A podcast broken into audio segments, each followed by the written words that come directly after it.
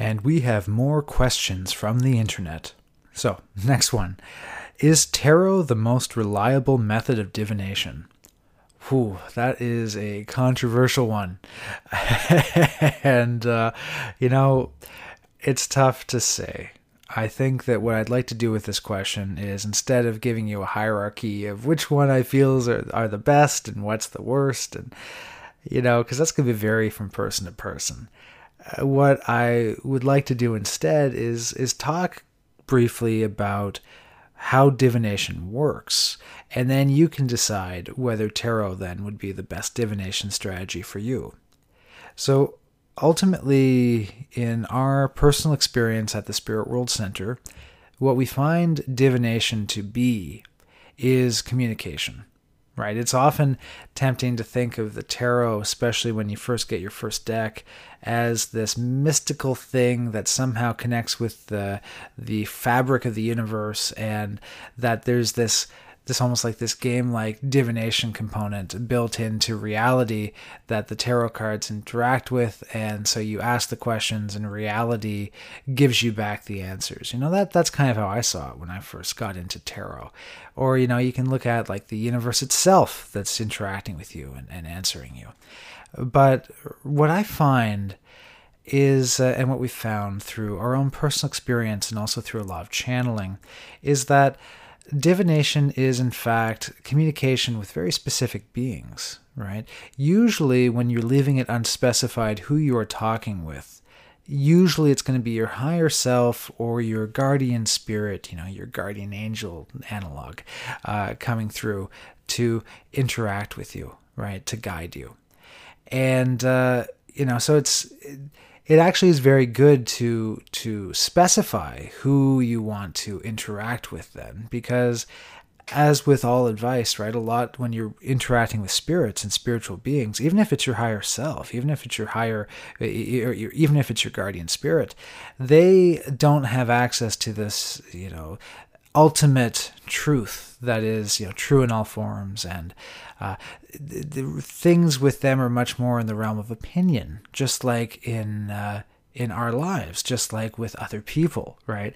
When we go to uh, you know our, our uh, when we go to someone we respect and we ask them for advice we factor in who they are, right? Uh, you don't get relationship advice from someone who you don't respect how they have been in relationships in the past, right? Um, you, don't go to, to someone to ask for marriage advice who's had 10 divorces, right? So, um, or maybe you do because you want to get that other perspective, that perspective of what, what was happening in your life, right?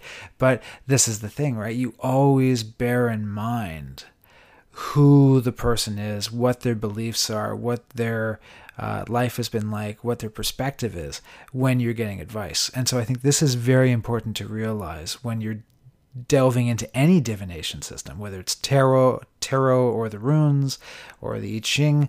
These are all things to to consider because you are talking with particular spirits with particular points of view. Now, what's happening in a divination session then? Well, what is happening is that they are communicating. The spirits can definitely interact with your uh, with your nervous system, and you know with your very small muscle movements that are basically unconscious, and it can influence how you throw the runes, how you pick up the tarot cards. It, um, the spirits can also very much influence your awareness, influence your attention, right? And so they can lead you to picking a particular tarot card. And this is, you know, this is the way that they can guide you to throwing the runes in a certain way, to spreading the tarot in a certain way, to shuffling it away so that a certain card comes up. Um, they can guide your awareness and your attention to picking a particular card. So this they can certainly get you to to pick the item that they need you to. Now, what is then the benefit of divination? Well, with divination sets like the runes or the tarot, you have a great many uh, you have a word bank, you have a dictionary that they can use to interact with you, right? So they have the ability to get you to choose a particular thing. And so now they can guide you to choosing a, a particular symbol, a particular word that is useful in communicating something to you right? So you have uh, you have the certain number of cards right? You have the 78 cards of the tarot each having a particular meaning a particular function. And then if you do reversals you have double that. And then you can you know they can have those uh, um, the, those all those meanings and they look at that they look at your question they look at the word bank ahead of them and they say okay that's the one that i need this guy to pick up and so they can you know they can influence your autonomic nervous system they can influence your awareness to get you to that particular card so is tarot the most reliable method of divination? Ultimately, tarot is just one word bank, one dictionary, one vocabulary that the spirits can use to communicate with you.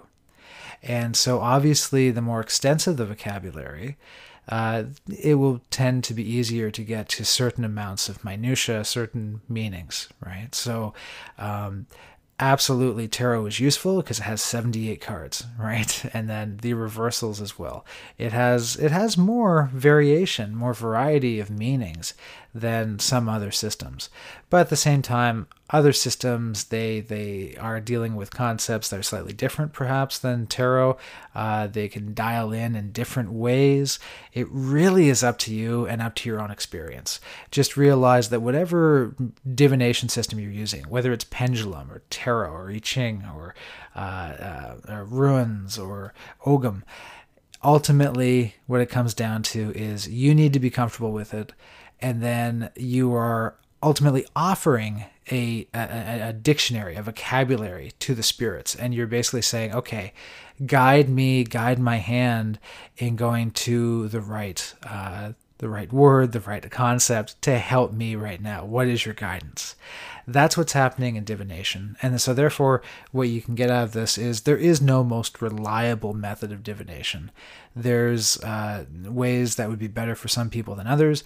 There's uh, divination sets that work with different symbols, different concepts, if you will. This is why some tarot decks are better for like love readings, and others are better for like uh, for for darker events in life, right? So there's there's definitely a difference in terms of the uh, the vocabulary different tarot decks. I think a lot of tarot readers will tell you this.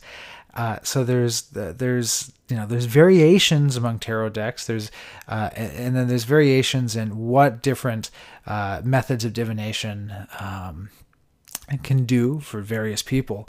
But ultimately, you're engaging in a process with the spiritual realms, and you're offering up a vocabulary. And so, frankly, if you uh, you know if you took a hundred words uh, meaningful words and you you know printed them off on pieces of paper and you just put those uh, clip those out individually and put those on the table. You know you can do divination just as easily with those okay? So it's not about any kind of particular method uh, being the correct or the proper or the true one to use or even the best it really is finding your own method, working with it, seeing what comes through, and realizing you're engaging in a process of communication with particular spirits. And uh, and to be clear in your mind about that. And if you do that, then you're going to have success with any kind of divination system.